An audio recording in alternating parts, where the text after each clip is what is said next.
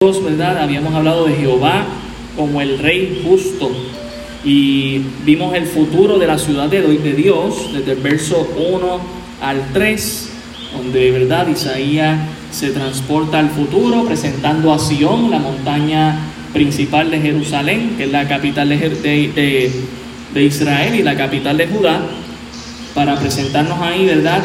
Que va a ser cabeza de los montes, un lugar principal en medio, ¿verdad? en medio del mundo para ese entonces. Esto dándonos a entender que es el reino milenial de nuestro Señor Jesucristo.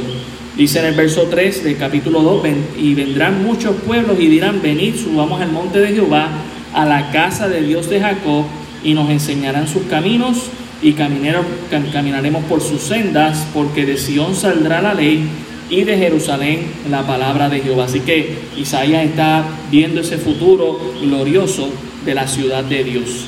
Luego en el versículo 4 estábamos viendo cómo era esa firmeza de Dios siendo el rey de reyes y señor de señores y príncipe de paz, a tal punto que los instrumentos de guerra ahora serían utilizados como instrumentos para sembrar, cosechar, para hacer más comida básicamente en vez de guerra.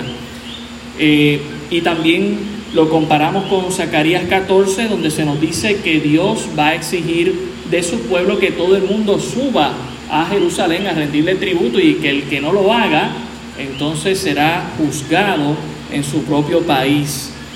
En el versículo 5 al 9, Isaías vuelve al presente de su tiempo para decirnos las faltas del pueblo de Dios. Entre ellas menciona que ellos estaban en el versículo 6 llenos de las costumbres traídas por los filisteos y otras naciones vecinas, y aunque sí tenían tesoros, tenían caballos, eso no lo era todo, también estaban llenos de ídolos, según el versículo 8, y se habían inclinado ante esos ídolos. Por eso al final del versículo 9, Isaías hace esta expresión de este profeta piadoso, él dice, Señor, no los perdones.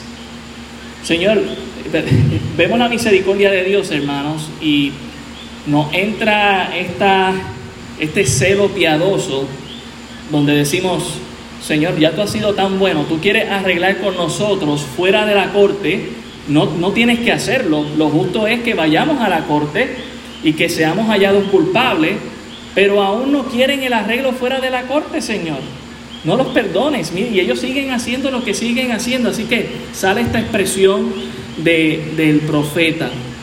En el verso 10 nos recuerda eh, la fuerza del juicio de Dios hasta el verso 18. Métete en la peña, escóndete en el polvo de la presencia temible de Jehová y del resplandor de su majestad. Y hablábamos, ¿verdad?, de que esta esto de lo que nos está hablando aquí nos lleva a Apocalipsis, el capítulo 6, verso 2 al 17, donde dice, eh, los grandes, pequeños, caigan las rocas sobre nosotros, vamos a meternos en las peñas, a escondernos de aquel eh, que está sentado en su trono.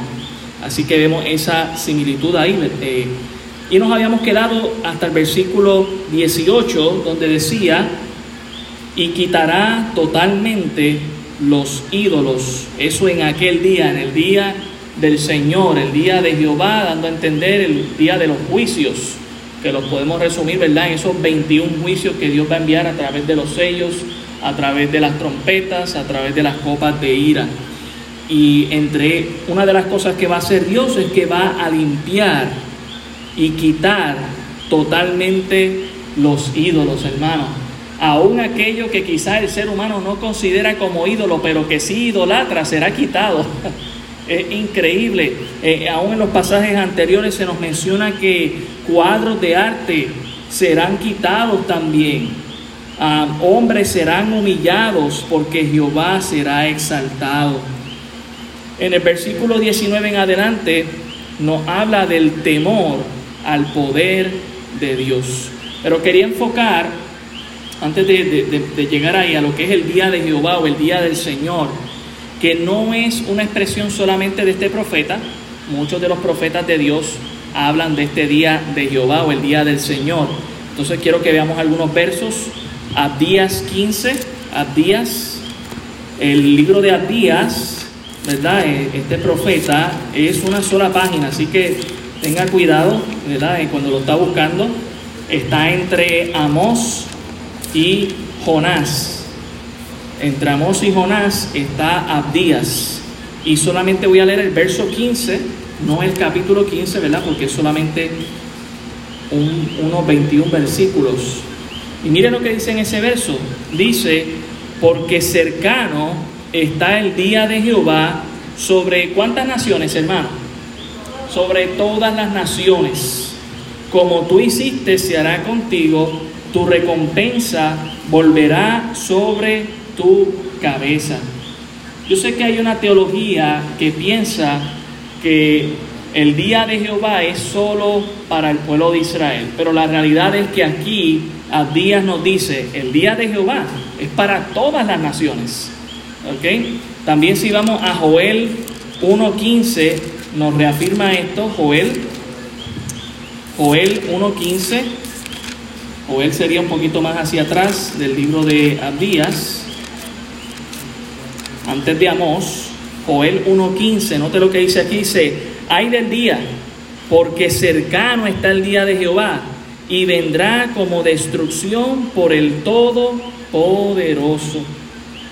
También Amós 5.8, Amós 5.8, Amós capítulo 5, versículo 8 dice, buscar al que hace las Pleiades y el Orión, y vuelve las tinieblas en mañana y hace oscurecer el día como la noche, el que llama a las aguas del mar y las derrama sobre la faz de la tierra, Jehová es su nombre. Perdón, en versículo 18. Ay de los que desean el día de Jehová. ¿Para qué queréis este día de Jehová? Será de tinieblas y no de luz. También Sofonías 1.7. Sofonías 1.7. Mire lo que dice aquí, dice, calla en la presencia de Jehová el Señor, porque el día de Jehová está cercano, porque Jehová ha preparado sacrificio y ha dispuesto a sus convidados.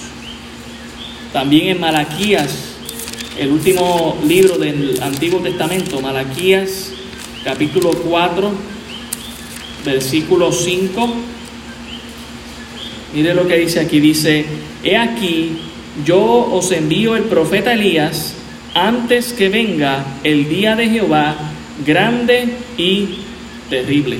A través de todos los profetas, Dios nos deja saber que este día de juicio ha de llegar. Así que no fue una expresión solamente de Isaías que estará haciendo en su libro, pero también fue de muchos profetas. De hecho, también en, el Nuevo Testamento es mencionado en segunda de Pedro, el capítulo 3, el versículo 10 Segunda carta de Pedro, el capítulo 3, el versículo 10, nos dice, pero el día del Señor vendrá como ladrón en la noche, en el cual los cielos pasarán con gran estruendo y los elementos ardiendo serán deshechos y la tierra y las obras que en ellas hay serán quemadas. Por eso es que en el verso 11 hace este llamado, ¿verdad? Que estaremos viendo cuando lleguemos al capítulo 3, puesto que todas estas cosas han de suceder y de ser desechas, ¿cómo no debéis vosotros de andar en santa y piadosa manera de vivir? ¿Verdad? Eh, y eso debe ser un llamado para nosotros como iglesia. Seguimos ahí entonces en Isaías capítulo 2, ya que hemos visto a través de la Biblia lo que es el día de Jehová y en el versículo, Isaías capítulo 2, versículo 19, ahora estaremos viendo el temor al poder de Dios. Mire el versículo 19, dice, y se meterán en las cavernas de las peñas y en las aventuras de la tierra por la presencia temible de Jehová y por el resplandor de su majestad, cuando Él se levante para castigar la tierra. Esto ¿verdad? lo podemos enlazar con el verso 10, con Apocalipsis 6, que nos demuestra que todo ser humano, mire, se va a esconder de la presencia de Dios, específicamente, ¿verdad? Aquellos que entendemos que no conocen al Señor. Versículo 20, aquel día arrojará el hombre a los topos ¿Dónde viven los topos? Los topos viven debajo de la tierra, hermano. Es un animal parecido al, al ratoncito, bueno, un poco más grande, y le gusta vivir debajo de la tierra. Dice que el hombre va a arrojar a los topos. ¿Por qué quiere arrojar a los topos? Porque se quiere meter donde vive el topo. ¿Ok? Y dice que también va a arrojar a quienes? A los murciélagos. ¿Dónde viven los murciélagos, hermanos? En las cuevas.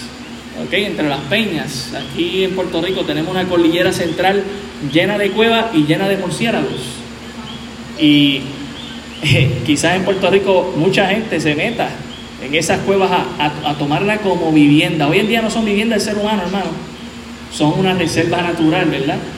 Pero un día serán utilizados como viviendas, como viviendas. Dice sus ídolos de plata y sus ídolos de oro que le hicieron para que adorase. Y se meterán en las hendiduras de las rocas y en las cavernas de las peñas por la presencia formidable de Jehová y por el resplandor de su majestad cuando se levante para castigar la tierra. Vuelve a remarcar lo que decía en el versículo 19, el resplandor de Dios va a ser tan grande, tan potente, va a ser tan obvio. No es que alguien lo va a ver por Facebook y se va a esconder, es que la gente lo va a ver, hermano. La gente va a ver el resplandor de Dios. Va a ser algo inevitable, va a ser algo que la, la gente va a salir de su casa y no, espérate, yo aquí no, no puedo volver, me meto para la cueva. A ese punto. Por eso dice, en cuanto al temor del poder de Dios, versículo 22 dice, dejaos del hombre cuyo aliento está en su nariz, porque de qué es el estimado. Dejaos, este es un llamado a los lectores para que dejen de depender en otros seres humanos y confíen solamente en el único y digno Dios. Eh, realmente, hermanos, aunque sabemos verdad que Dios le está hablando aquí a Judá, pero hemos visto que otros profetas hablan a las naciones acerca de este día. La realidad es, hermanos, que nosotros también debemos meditar. ¿Estamos bien con Dios? ¿Estamos bien con Dios? Yo espero que sí, hermanos. Esto nos aliente, porque sabemos que detrás de ese juicio para el creyente hay esperanza, para el que ha creído en el Señor. De ahí pasamos entonces al capítulo 3. Recuerde que todo esto es un discurso unido, pero de ver que Jehová es el rey justo, el que va a reinar como rey de reyes. El capítulo 3 se enfoca en que Jehová es el Señor justo. Él es el rey de reyes, pero también Él es el Señor de señores. Jehová es el Señor justo. Y aquí seguiremos viendo el juicio de Dios en el versículo 1 al 3 nos va a mencionar lo siguiente acerca de, este juicio que Dios va a pasar para el tiempo no muy lejano del futuro de Isaías, del futuro de Judá, y era la eliminación de líderes maduros para tomar decisiones importantes. Mire el versículo 1 al 3, dice, porque he aquí que el Señor Jehová de los ejércitos quita de Jerusalén y de Judá al sustentador y al fuerte, todo sustento de pan y todo socorro de agua. Es cierto, hermano, que no solo de pan vivirá el hombre, sino de toda palabra que sale de la boca de Dios, pero siempre necesitamos alimento, no menospreciando la palabra del Señor. Podemos ayunar, gloria al Señor, Podemos, ¿verdad?, eh, sacrificar de vez en cuando nuestro cuerpo, pero tarde o temprano necesitamos un sustento. Y si Dios va a quitar el sustento y al fuerte, el sustento del pan y el socorro de agua, es decir, la oportunidad de tener agua y alimento en la mano, significa que entonces el ser humano no tiene nada, hermano. Si usted se muere de hambre, pues ¿qué, va, qué, puede disfrutar o qué puede más necesitar que comida? Si usted se muere de sed, ¿qué más puede necesitar que otras cosas que no van a ser esenciales para la vida? Él dice, yo voy a quitar a tu sustentador, aquel líder que es el que te trae comida, aquel líder que es el que te trae agua. Versículo 2 dice, también voy a quitar al valiente y al hombre de guerra, al juez, al profeta, al adivino, al anciano, menciona varios líderes positivos y negativos de los cuales el pueblo confiaba. ponía su confianza, wow, este es el, hombre de guerra, este es el, el hombre valiente, el que no le teme a nada, este es el juez justo, ¿verdad? Que según ellos pasaba justicia, este es el profeta que nos profetiza paz, paz y todo bien, según ellos. Y el adivino que nos dice qué es lo que nos va a pasar en el futuro, pero sin consultar con Dios. Y el anciano que sí, por experiencia, ¿verdad? Podía dar uno que otro consejo. Pero Dios dice, yo los voy a quitar. Tú estás confiando de ellos, yo los voy a quitar. Dice el verso 3, también voy a quitar al capitán de 50 y al hombre de respeto, al consejero, al artífice excelente y al hábil orador. Dios va a quitar a gente que se encarga de otros, que manda y, ese grupo va como un capitán. Dios va a quitar al hombre de respeto, aquel que, mire, la gente dice, no, esa persona hay que respetarla, esa persona se ha ganado mi respeto. Dios va a quitar a esa persona del medio. El consejero, aquel que te da ese consejo sabio para tomar una buena decisión, será quitado, dice aquí. El artífice excelente, aquel que hace una obra, ¿verdad? Ya sea de construcción para, para el hogar, para un edificio, ya sea un plomero, ya sea un carpintero, serán quitados. Y hermano, son necesarios, ¿sí o no?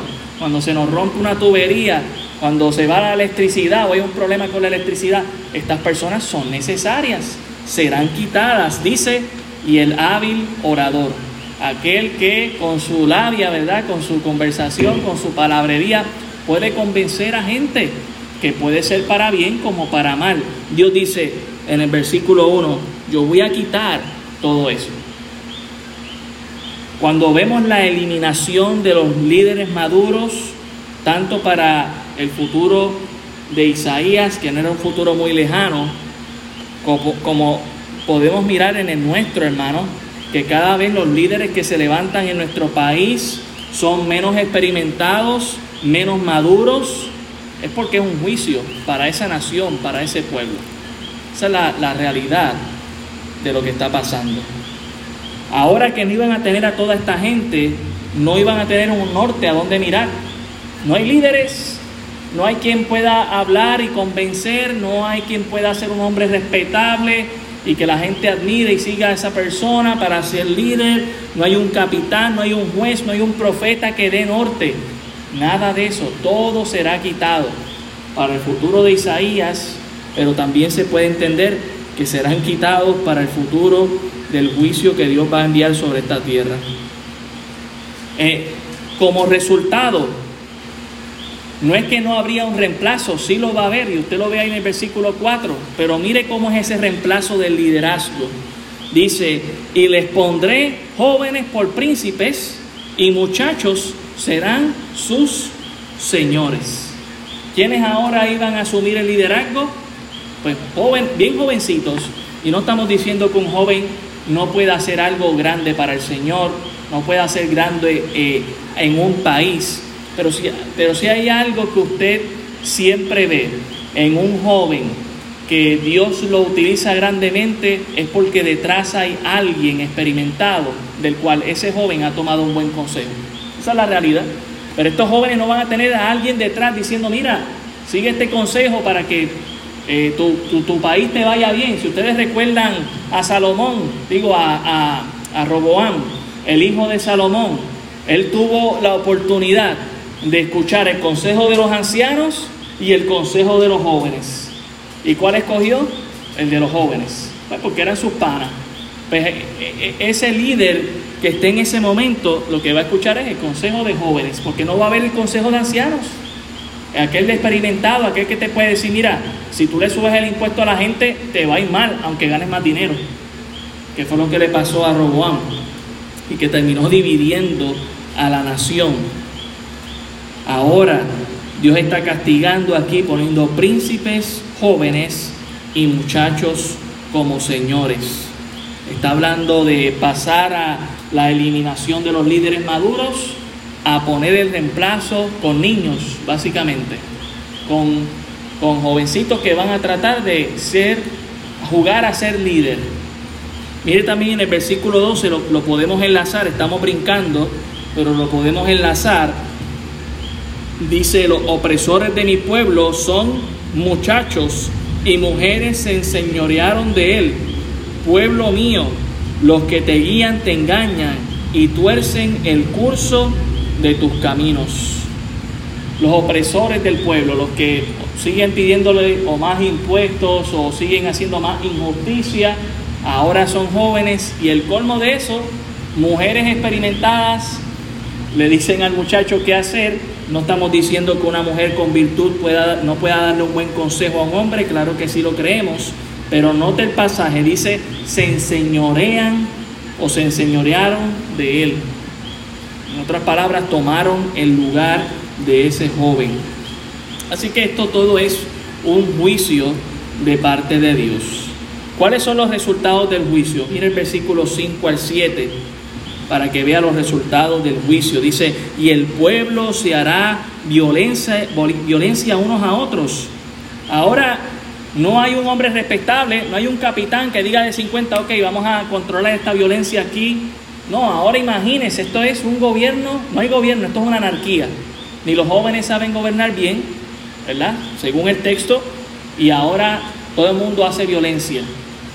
Hermano, no les suena a nuestro país lo que está pasando. Es, increíble. Cuando algunos, dice, dice verso 5, y el pueblo se hará violencia unos a otros, cada cual contra su vecino, el joven se levantará contra el anciano y el villano contra el noble. No villano contra villano, contra el noble, contra el que quiere hacer las cosas bien. A ese punto eh, eh, llega lo que es el resultado del juicio de Dios. No lo vemos al principio, ah, Dios está quitando los líderes maduros y poniendo jóvenes. Pero llega a pasar esto por la inexperiencia de estos jóvenes. Mire el versículo 6, otro resultado del juicio. Cuando alguno tomare de la mano a su hermano de la familia de su padre y le dijere, tú tienes vestido, tú serás nuestro príncipe y toma en tus manos esta ruina. Esta, esta, eh, eh, ¿verdad? Lo que está viendo Isaías es que Judá va a estar arruinado completamente no va a tener ningún líder y dicen, bueno, yo creo que podemos tener a alguien que es líder, déjame ir a buscarlo, creo que es el hermano mío. Y lo traen, mira, tú tienes vestido, tú tienes pan, tú vas a ser nuestro líder. A ese punto van a tener que buscar de entre lo mejor que haya. Y dice el verso 7, él jurará aquel día diciendo, no tomaré ese cuidado. Olvídense, no cuenten conmigo. Y dice, ¿por qué? Porque en mi casa ni hay pan, ni hay que vestir. No me hagas príncipe del pueblo. Mientras que quizás hoy veríamos con honor que nos tomen para alguna posición en el gobierno y decir, wow, hoy todavía es respetable, hoy todavía puedo hacer algo. Para esos días dice ahí, a mí, ni loco, yo no tengo ni con qué vestirme, no tengo ni con qué comer, ¿por qué me vas a poner por príncipe? No quiero asumir esa responsabilidad. Es lo que iba a sufrir Judá, Jerusalén, en los días futuros de Isaías. Dice el verso 8, y ahora veremos las razones para el juicio de Dios, pues arruinada está Jerusalén y Judá ha caído, porque la lengua de ellos y sus obras han sido contra Jehová para irritar los ojos de su majestad. Noten la palabra majestad, ya Isaías la menciona en varias ocasiones. El único que es digno de, llamar, de llamarse su majestad es nuestro Dios. Y eso es en mención a la gloria de Dios, a su presencia, a la esencia de su santidad, a quien Él es. Él es el Rey de Reyes y Señor de Señores. Y ni sus ojos se deberían irritar ante nuestra presencia. Al contrario, deberíamos ser, buscarle ser afable a nuestro Dios, buscarle ser de olor grato a nuestro Dios. Ese es el sacrificio que Dios pide de nosotros, hermanos, que nosotros estemos presentables ante Él. Y noten que aquí Isaías, como profeta celoso, dice, hay una razón por la que el juicio de Dios está pasando, y es que esta gente ha irritado la presencia de Dios, ha irritado los ojos de Dios. Hermanos, que nuestra vida, que nuestro testimonio no irrite a Dios, y mucho más si decimos ser cristianos. Debemos cuidar de nuestro testimonio.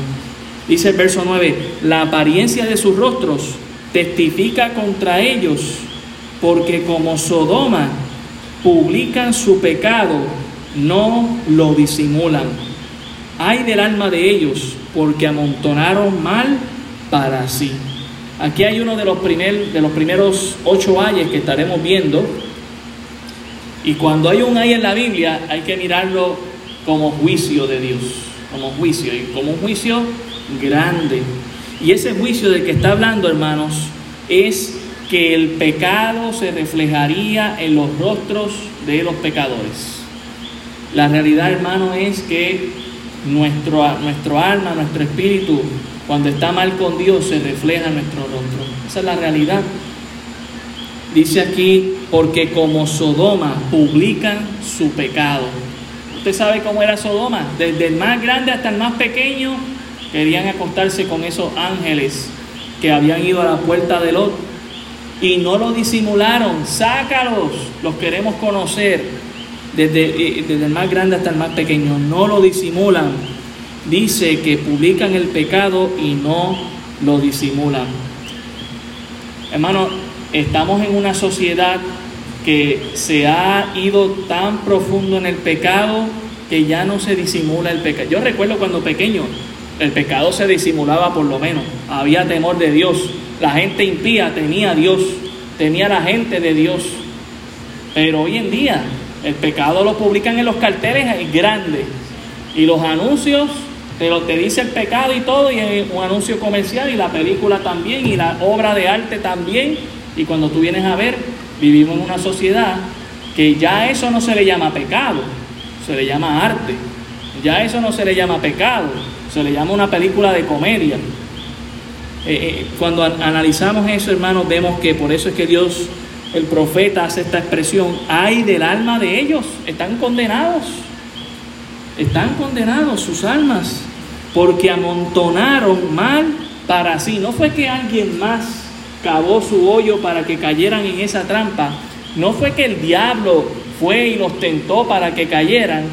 El profeta está diciendo, ellos mismos han hecho su propio mal. Ellos mismos provocaron su propia tormenta, así como Jonás se la provocó cuando desobedeció a Dios. Ahí vemos las razones para el juicio de Dios. Por eso decimos que Jehová es el Señor justo. No viene juicio si no hay pecado, hermano. En el versículo 10 al versículo 15 vemos la justicia del juicio de Dios. Dice el verso 10, decida al justo que le irá bien, porque comerá de los frutos de sus manos. El profeta hace un paréntesis. En medio de todo el juicio que está enviando, dice, déjale saber al justo que, que yo, no lo, yo no me lo voy a llevar enredado con el juicio que voy a, a dar. Y recordamos, ¿verdad?, la historia de Noé. Dios no se, llevado, no se llevó enredado en el diluvio a Noé, sino que lo puso en el arca. Recordamos la historia de Lot y su familia, no se lo llevó enredado, lo sacó de la ciudad. Dios siempre hace separación entre los suyos y los que no lo son antes de enviar juicio. Y eso, ¿verdad?, nos debe dar confort porque quizás estamos analizando y mirando, wow, todo este juicio que, que viene y el que vendrá, que está ya profetizado en Apocalipsis y uno quizás puede tener un poco de temor, pero aquí nos dice, al justo, dile que le va a ir bien. Dile que le va a ir bien. Verso 11, aquí está el segundo ay. Vuelve otra vez al impío. Ay del impío, mal le irá, porque según las obras de sus manos le será pagado. Ay de aquel que no ha conocido a Dios y que no quiere humillarse ante la presencia de Dios será pagado por su propio mal. Versículo 12, los opresores de mi pueblo son muchachos y mujeres, se enseñorearon de él. Pueblo mío, los que te guían te engañan y tuercen el curso de tus caminos. Ya, no solamente no hay buenos líderes, sino que los líderes que hay engañan te mienten en la cara, tuercen el curso, dicen, no, vamos a ir por aquí, pero de repente tú lo ves por acá. Hermano, ¿te suena eso a la política puertorriqueña? Y no estoy diciéndolo de un partido en particular. Estoy hablando de lamentablemente y generalmente nuestros líderes políticos. Porque ahora tenemos un gobierno compartido. ahora podemos hablar de todos. Y todos hacen lo mismo, lamentablemente, o casi todos, ¿verdad? Siempre podemos separar algunos. Te dicen una cosa y hacen otra, te engañan, tuercen el curso de tus caminos. Jehová está en pie para litigar y está para juzgar a los pueblos. Aunque ha mencionado específicamente a Judá, ¿verdad? Y ha mencionado a Jerusalén, aquí la palabra pueblos indica más allá, está indicando a Israel al norte con Samaria y a todos los pueblos vecinos. Y la palabra litigar, hermanos, lo que significa es que Dios está listo para cualquier objeción que alguien tenga, el defenderla.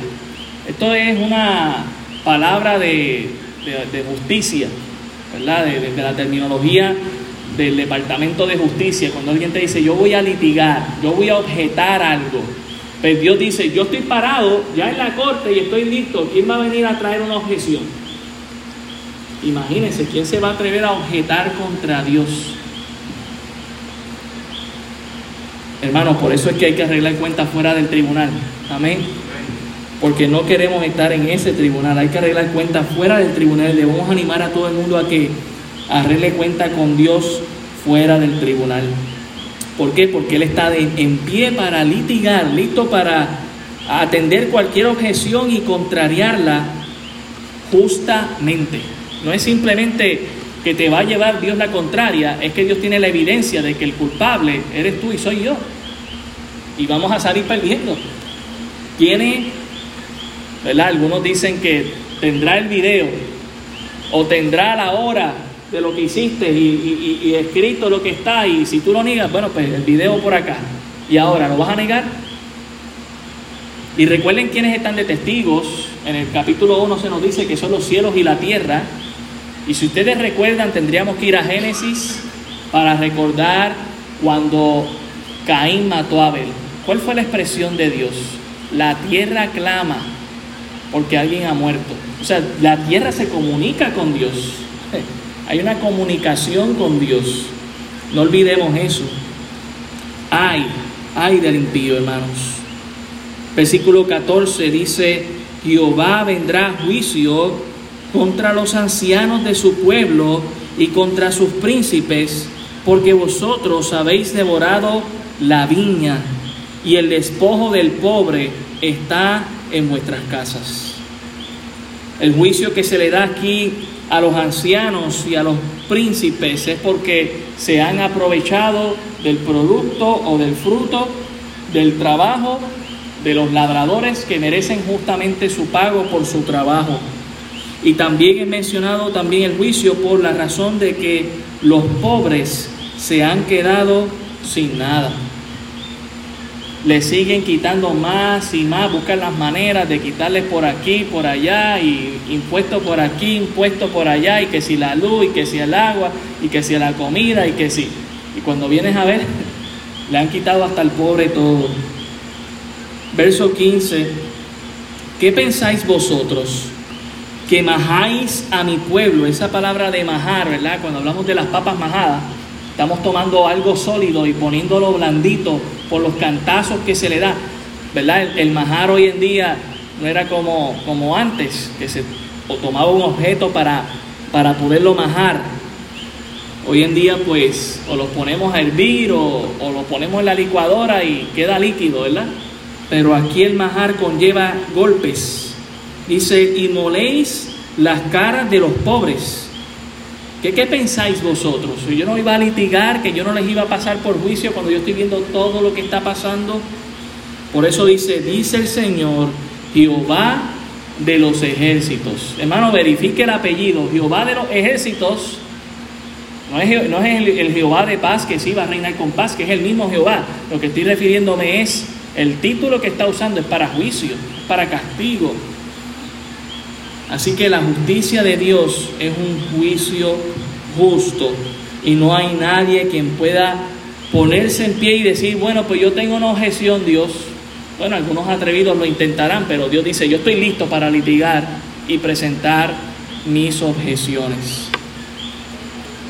Ahora vemos el juicio contra las hijas de Sión en el versículo 16.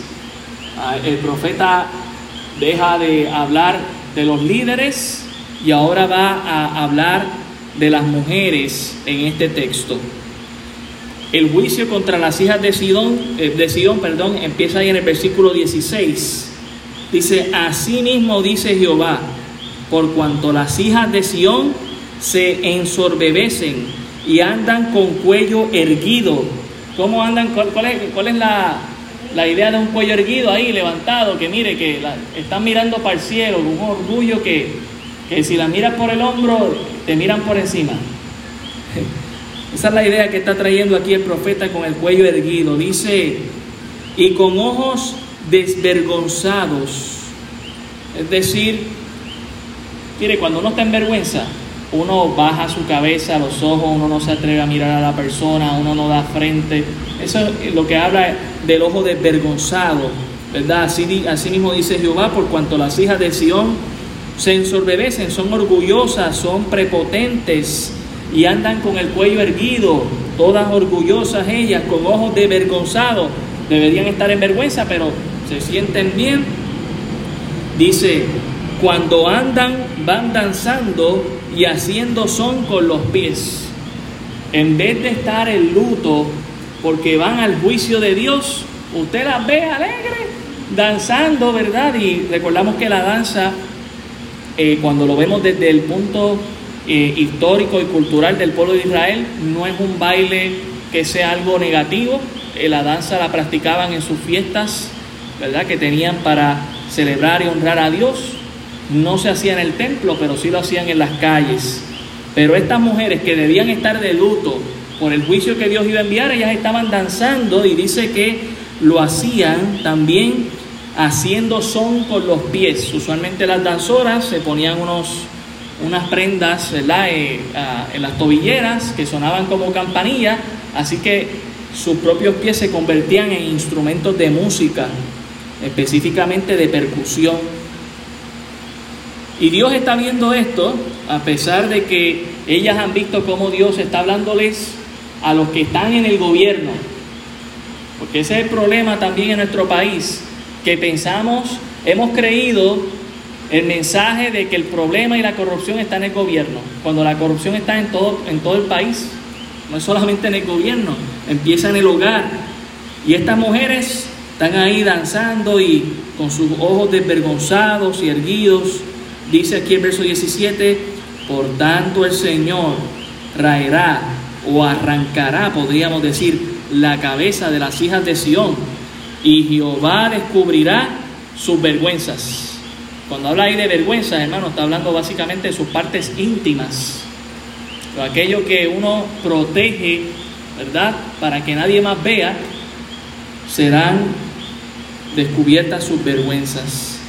Aquel día quitará el Señor, mire hermano, va a quitar, le voy a mencionar, 21 artículos de belleza de la mujer, que son aquí mencionados.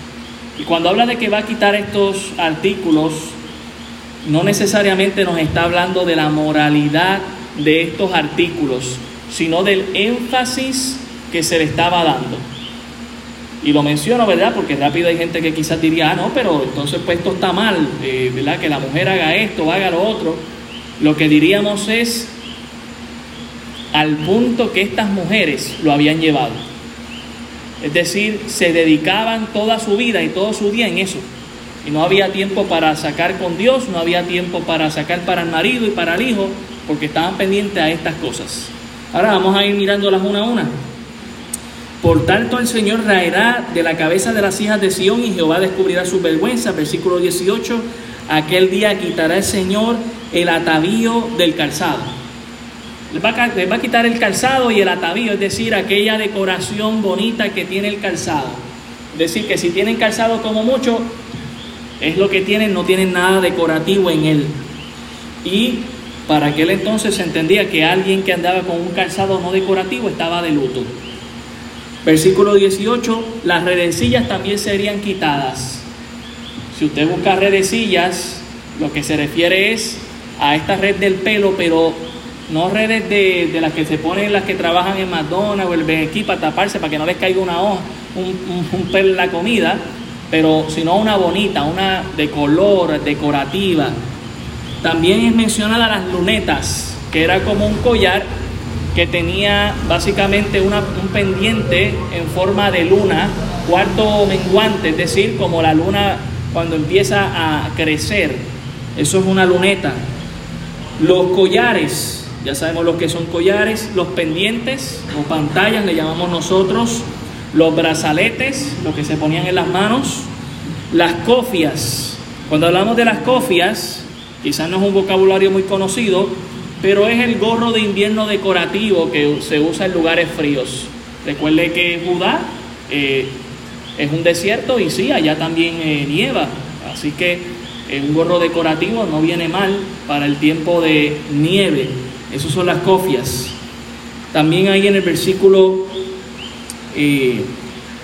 20, los atavíos de las piernas, ya fueran brazaletes, ya fueran eh, collares, bueno, básicamente los collares son del cuello, los brazaletes que se ponían, ¿verdad? O las cadenas que se ponían en los pies, o también las campanillas para la tonsora, exacto. Así que todos esos atavíos de las piernas, también ahí poder, ¿verdad? Cuando habla de atavíos es de decoración, podía ser eh, uñas pintadas también, o anillos que se ponían en los dedos, bueno, podríamos mencionar muchas cosas ahí. Luego están los partidores del pelo, que todavía hoy en día se usa, ¿verdad? Este, es como afilar muchos filos y tiene una diadema y se pone, ¿verdad? O se ayuda para darle la dirección al cabello. Las, las chicas saben más de eso. Luego estaban los pomitos de olor. Estos pomitos de olor básicamente era como un pedazo de metal en forma eh, esférica, en forma circular, y dentro de esa bola se, en la, tenía una abertura y se le ponía o aceite o algún tipo de fragancia. Eso se tenía en el cuello y lo que hacía era, ¿verdad? Que así funcionaba como un perfume permanente. ¿Ok? Eso es lo que dice pomitos de olor. De, de olor. Luego están los zarcillos.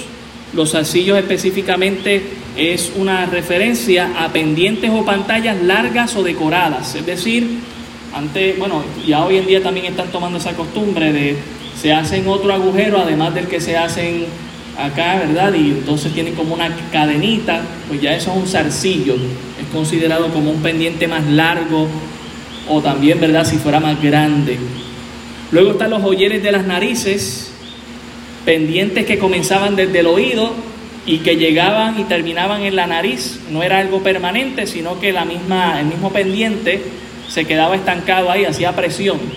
Esto todavía en la India se usa mucho con estos trajes que, se ponen las chicas, ¿verdad? Y son unos pendientes que básicamente van desde el oído hasta la nariz, ¿ok? Algunos se ven bonitos, otros se ven horribles, ¿verdad? Pero este, pensémoslo de manera positiva aquí. No eran permanentes, usualmente se usaban en fiestas, no todos los días. Eh, también he mencionado aquí las ropas de gala, podemos pensar en fiestas, ¿verdad?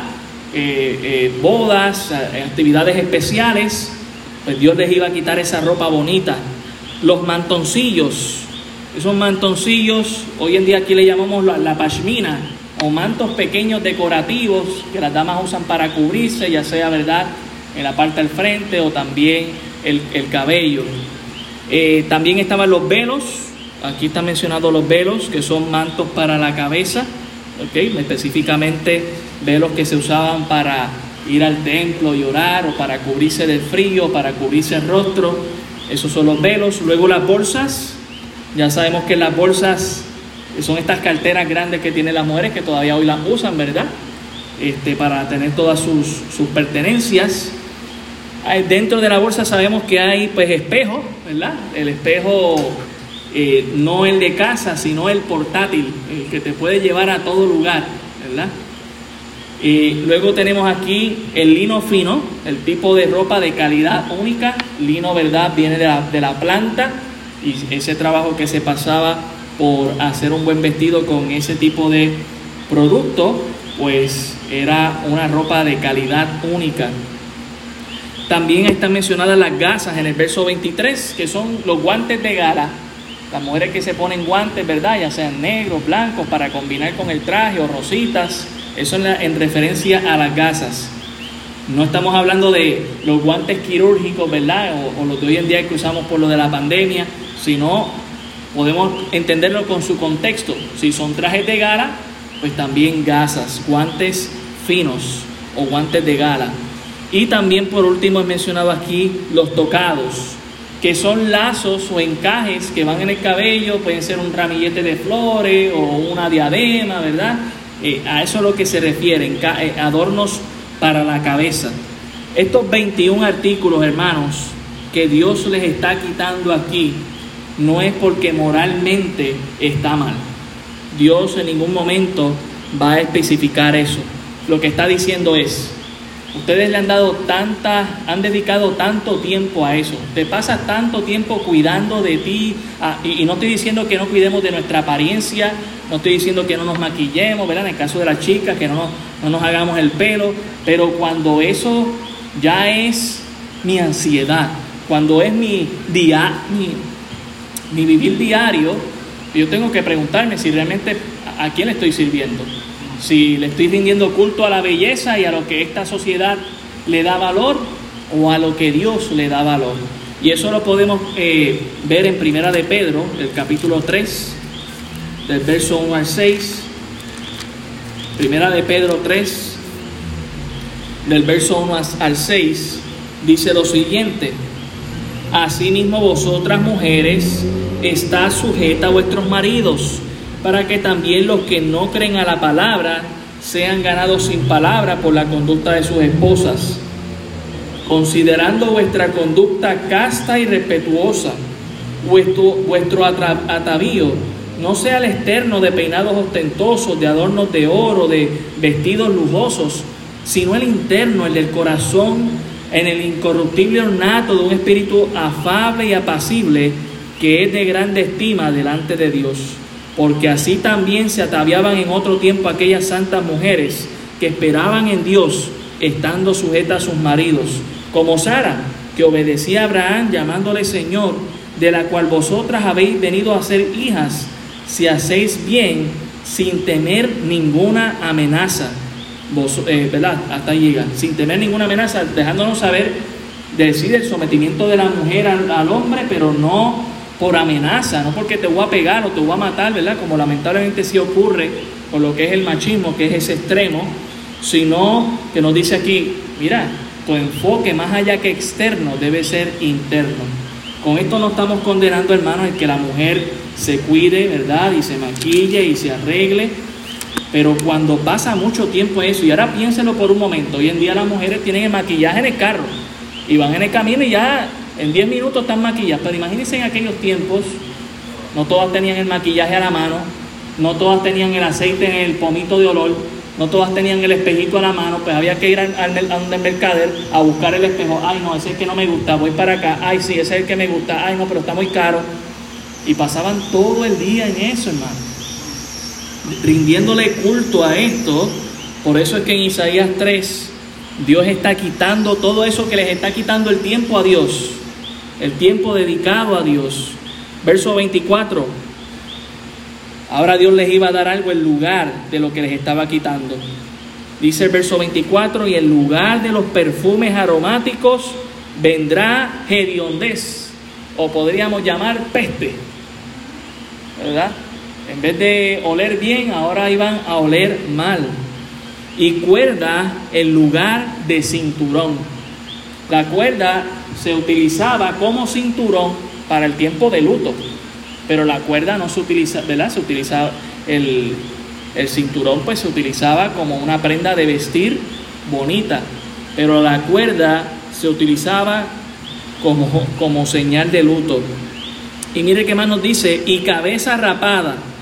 Ya que te estás poniendo tanta cosa en esa cabeza que no me sacas tiempo para mí, que estás preocupada con eso, yo te voy a ayudar.